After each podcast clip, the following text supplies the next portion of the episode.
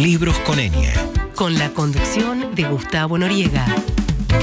CNN Radio. AM950. Siempre. Siempre. Del lado de la información.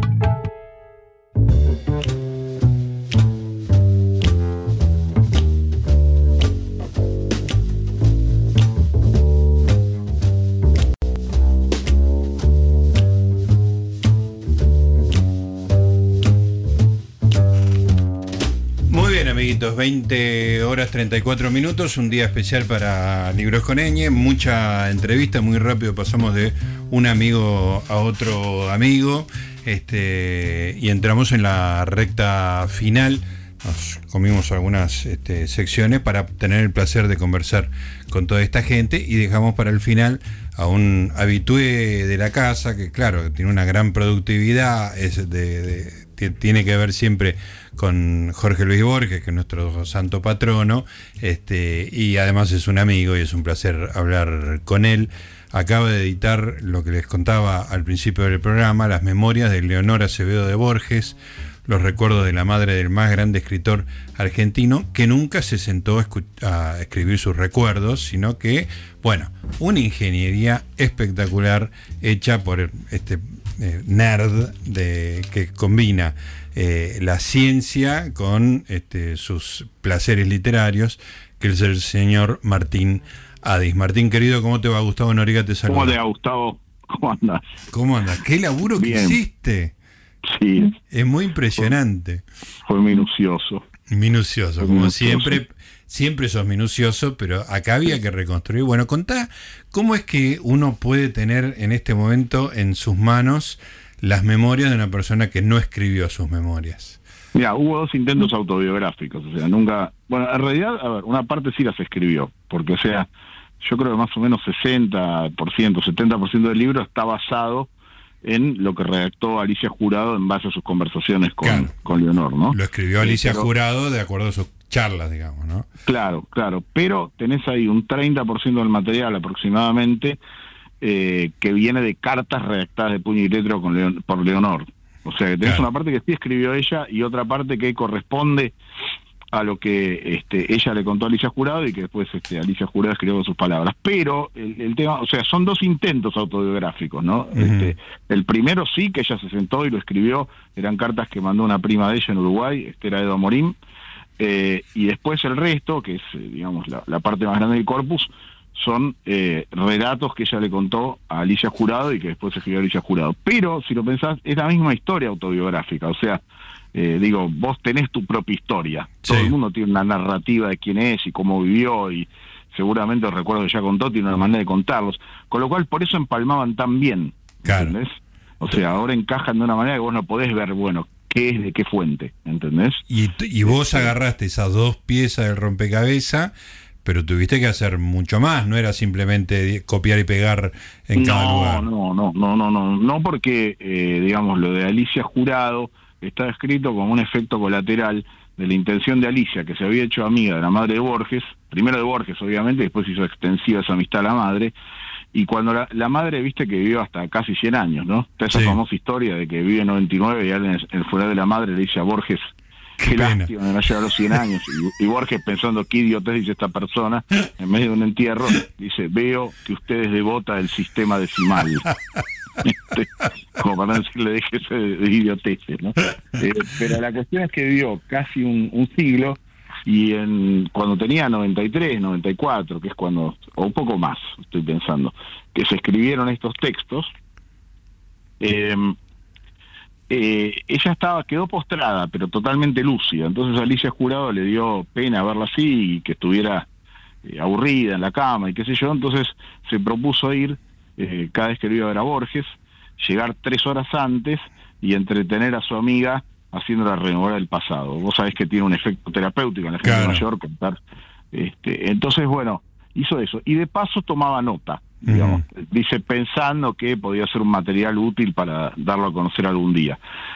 Pero el objetivo primordial fue entretenerla y que ella recuerde. Con lo cual, eh, digamos, si, si Alicia hubiera hecho un plan y hubiera dicho, mira, estos recuerdos tuyos los vamos a ordenar. Empezá por contarme el primer recuerdo. Claro, claro. Puedes contarme de tu infancia, bueno, y este, y a qué colegio fuiste, y quién era la maestra. digamos, y después, bueno, tu adolescencia, y cómo conociste a tu marido, y después, no sé, así, todo, ¿no? Tu casamiento. Se heredó por orden, entonces, este, como sí estaban las cartas, las cartas sí estaban por orden, porque Ajá. las escribió deliberadamente con un plan, Leonor Acevedo, pero, digamos, las notas que, que tomó este eh, Alicia, Alicia.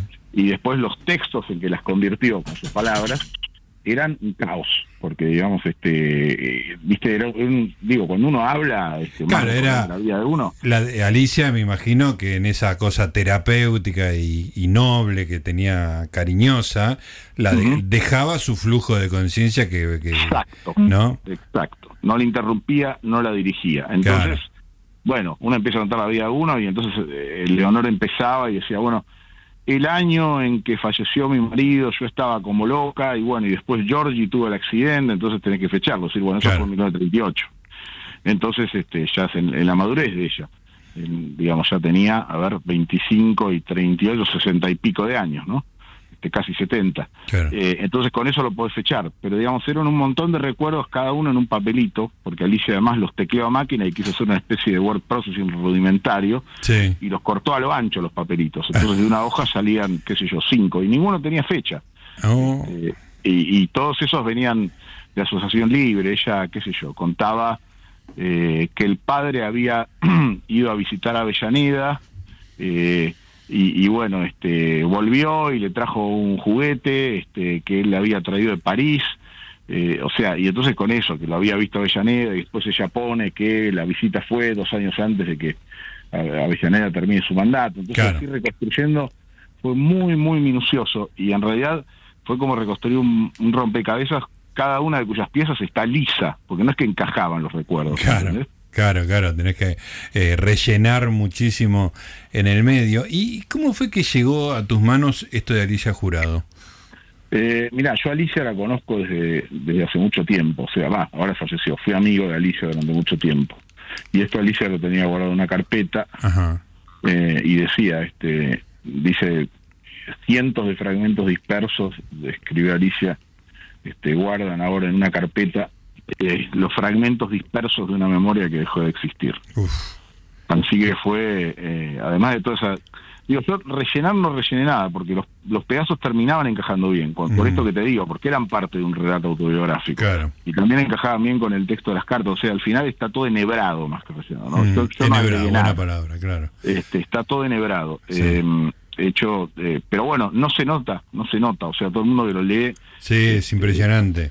me Es impresionante, que- porque que- parece que tiene una planificación eh, de, de la propia Leonor, ¿no? No, Este, no es, es todo eso fue mi trabajo que me costó una década, ¿no? Rearmar sí. rompecabezas. Sí, sí, no, no es una cosa hecha a las apuradas. Y que finalmente, Martín, funciona como un documento espectacular de una época increíble, porque el hecho de que ella haya sido tan longeva, bueno, pone su, su niñez en una época tan distinta a la nuestra. Estableceme vos este, los, los parámetros así temporales de nacimiento y muerte.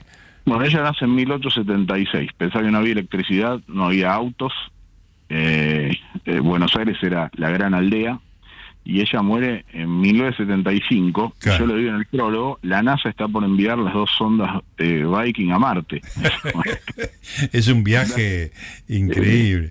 Alucinante, ¿no? Buenos Aires ya tiene, no sé, creo que 20 millones de personas. eh, rascacieros, eh, todo eso no existía, ¿no? Empiezan las primeras computadoras. Tres meses antes de que ella fallezca se reúnen, eso también lo puse en el prólogo, se reúnen un tal eh, Bill Gates con su amigo Paul Allen en Nuevo México y fundan una empresa que se llama Microsoft. No, no, no, claro, de punta a punta la historia de los últimos 200 Claro. años. Hay un, Claro. eh, tengo acá resaltado en verde, eh, espero que no te moleste que haya este, nada, intervenido el libro. Este, Intervenga, intervenga, todo lo que quieras, para mí me da gusto eso. Escuchá, este, bueno, vos ya lo sabés, lo que estoy contando a Malena y a toda la gente que nos está escuchando. eh, está contando de, de su niñez, de cuando iba a la escuela primaria, y dice: Muchos días salíamos juntas del colegio e íbamos a comer a una casa, y de paso tomábamos un vaso de leche recién ordeñada en el tambo que había en Viamonte entre Maipú y Florida. es hermoso el tambo que había en Maipú y Florida. eh, O sea, como ahora vas a, te pedís un vaso de leche ahí en Florida Garden, ahí te, lo, te venía directo de la vaca. Sí, todo el libro, sí, es muy lindo. Bueno, eso también fue una dificultad porque, eh, digamos, hay trayectos que tuve que reconstruir y los nombres de las calles han cambiado, ¿no? Claro, claro. Eh, que es- Pueyrredón se llamaba Centroamérica, Sarmiento era la Avenida de las Palmeras, porque habían plantado unas palmeras ahí. Eh, Sí, después hoy encontré una, en, leyendo el libro, eh, Sí. una calle Cuyo, que ahora es otra cosa. Claro. Sí, sí, sí, sí. sí. En el Rodríguez centro, Peña ¿no? era- No existe. la- eh, se- no, Rodríguez Peña se llamaba Artes, Claro. la calle Artes. Así que eh, sí fue un trabajo de reconstrucción así muy riguroso, muy minucioso, pero como te digo, llevó una década.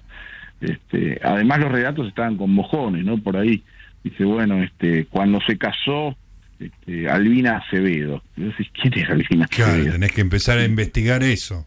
Claro, tenía que pedir partidas de, de- de matrimonio, de defunción, de nacimiento, todo eso al Registro Nacional de las Personas, ¿no? Este, o, o consultar en libros de historia o de historia familiar. Claro. Todo eso no estaba en ningún lugar centralizado. Tuve que hacer un árbol genealógico bestial con 3.000 personas este, guardando la data de todos para poder referenciar cada párrafo, ¿no? Eh, Martín, contamos, contanos eh, qué tipo de personaje era, porque bueno, era la madre de Borges, pero no era poca cosa, ¿no? Bueno, el, el, eh, creo que podemos contar otra. Es tan bueno que hay que contar de nuevo el, el final de La intrusa.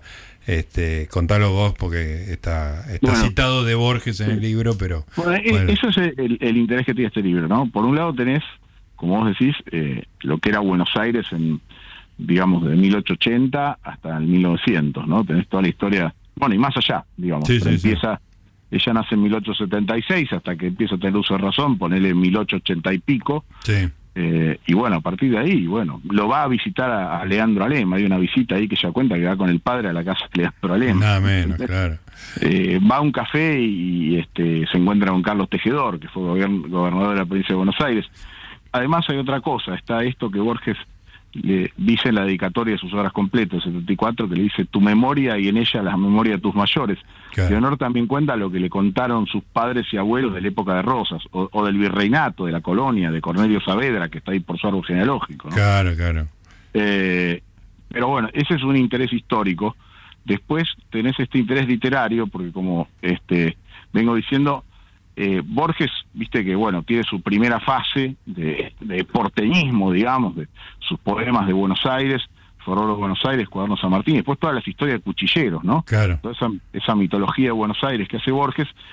Y para eh, ambientar todo eso, Borges se basa en los recuerdos de su madre, porque los cuentos, él nació en 1899, y él los cuentos los pone en 1880, 1890, una época suficientemente lejana para que nadie le pueda discutir, ¿no? Está Él bien. dice eso, dice, Claro. yo lo pongo ahora o lo sitúo hace 10 años, va a venir alguien y va a decir, no, en este bar no lo frecuentaba esa gente, la gente no habla así, eh, entonces lo sitúa lejos, en una especie de pasado legendario, y la principal informante de Borges para ambientar los lugares, este, y ahí llego al intruso y la pregunta que vos hiciste, era este, Leonora Acevedo. Ella Claro. fue la escenógrafa de Borges. Borges estaba escribiendo, por ahí lo, eh, lo, lo- lo cité en el prólogo, que Borges está escribiendo, dice, bueno, y se escuchaba el repiqueteo de, de los cascos de los caballos en el empedrado de no me acuerdo qué calle, dice Borges. Sí.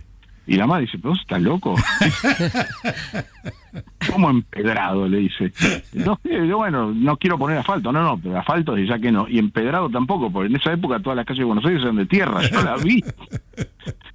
Anda a discutirle, claro. Salvo Florida, que estaba empedrada, y la calle Perú, que ni sé cuál es. Este, eh, todas las demás este, eran de tierra, así que ¿cómo vas a poner los cascos repiqueteando? Este, Sos una vez. Y ahí Borges dice, así que mi madre me salvó de empedrar este, esta calle, no me acuerdo cuál era. Eh, y, y bueno, todo así, ¿no? Borges cuenta que está haciendo un cuento y que eh, tiene que hacer que, no sé, que un cuchillero atraviese este, un patio o que cruce una vereda y le preguntaba, ¿y cómo era la vereda? ¿Y de qué color? ¿Y qué tan ancha era? ¿Y cómo eran los azulejos? Claro. Eh, y en el alféizar de las ventanas, ¿qué había? Entonces León Acevedo dice, había planta. ¿Y qué plantas eran? Malbones. Claro. Entonces Borges ponía todo lo que la madre le decía, él hacía la trama, pero el, escenario es realmente León Acevedo, con lo cual no es solo la mamá y, y la historia del cariño de la madre, que está, ¿no? Y después vamos a ver otra faceta, por ejemplo, lo que era Borges de niño. No sabemos cómo era Borges de niño. Gracias a estos relatos vemos que el tipo ya a los 3, 4 años era un genio. Claro. O sea, las réplicas que tiene, te cuentan las travesuras y, y las réplicas que tiene no son de un chico de 3 años, ¿no? Eh, ya estaba devorando la biblioteca del padre. Eh, bueno, te cuenta el origen de, de, de varias de sus pasiones, ¿no? El temor Claro. de los espejos, que es por un espejo que él tenía en el, en el cuarto de él. Claro. Eh, después el- la fascinación con los tigres, que dice cuando los llevaba al zoológico no lo podía arrancar De la jaula del tigre. de la jaula del tigre y dice, por suerte había una solución, le arrancaba los libros y con eso hacía que venga donde esté. ya de chiquito, ¿viste? Claro. Eh, y bueno, pero y con la intrusa lo que pasa es que Borges escribe este cuento bastante siniestro de dos hermanos que se enamoran de la misma mujer y uno para terminar con los celos entre ellos decide que la mata. Sí. Este, bueno, entonces eh, la mata y Borges no sabe qué hacer, cómo terminar el cuento. Entonces le dice a la madre, dice, ¿qué, qué puedo hacer? Y la madre se queda, dice, déjame pensar. Y después a la tarde le dice, ya sé qué dijo. No Sí. que podrían haber dicho, ya sé qué dijo. Claro, como si ella hubiera estado como como en el hubiera cuento, ¿no? eh, gente real que ella pudo escuchar, digamos, pudo Claro, averiguar. como Exacto, como si ella lo hubiera presenciado 70 años antes. Sí. y entonces le dice, dice, a trabajar hermano, esta mañana la maté. Este, y fíjate que dice a trabajar, no dice a laburar, porque como es en 1890 o Claro. antes, la gente, no había habido inmigración italiana, entonces la gente no tenía ese Claro. italiano que tenemos ahora. Entonces le daba este no solo la atmósfera, digamos, la- el escenario, la escenografía, los detalles, sino también la forma de hablar de esa época, de Claro. 1880, 1890. Este, así que nada, es muy completo. Y bueno, después como te digo, que es lo de Borges Niño, eh, y después cómo va creciendo, y bueno, qué sé yo, todas, eh, todas cosas personales de Borges, está lleno de revelaciones, o sea, cada tres páginas ves otra cosa y, y descubrís otra faceta de Borges que no sabía, porque bueno, te lo cuenta la madre, ¿no? Ahora, eh, para un aficionado como yo es riquísimo, pero para un académico es un libro de un aporte invalorable esto también, ¿no? Y yo creo que va a ser un poco lectura obligatoria, ¿no? Claro. Porque, o sea, eh, digo, es indispensable para, para entender. Digo, no lo quiero decir, parece que, que lo digo por... Mm. Sí, sí, no. por eso arranqué yo, porque me parece muy claro eso, ¿no? Que, No, no, no, sí, sí, sí. Es que yo, a ver, nada, yo hablo así de mis libros porque como están basados en, en- en, digamos, en cosas que realmente sucedieron, en materiales, qué sé yo, como Borges profesor, sí, que son las clases de Borges, digo, me siento libre de elogiar el material. La gente Claro. juzgará como lo enhebré yo, pero el material es increíble, o sea, Sí, yo soy sí. el primero sorprendido. Este, y bueno, de lo que cuenta la madre me siento libre de elogiarlo, ¿no? Porque Claro. eso es lo que dice ella, ¿no?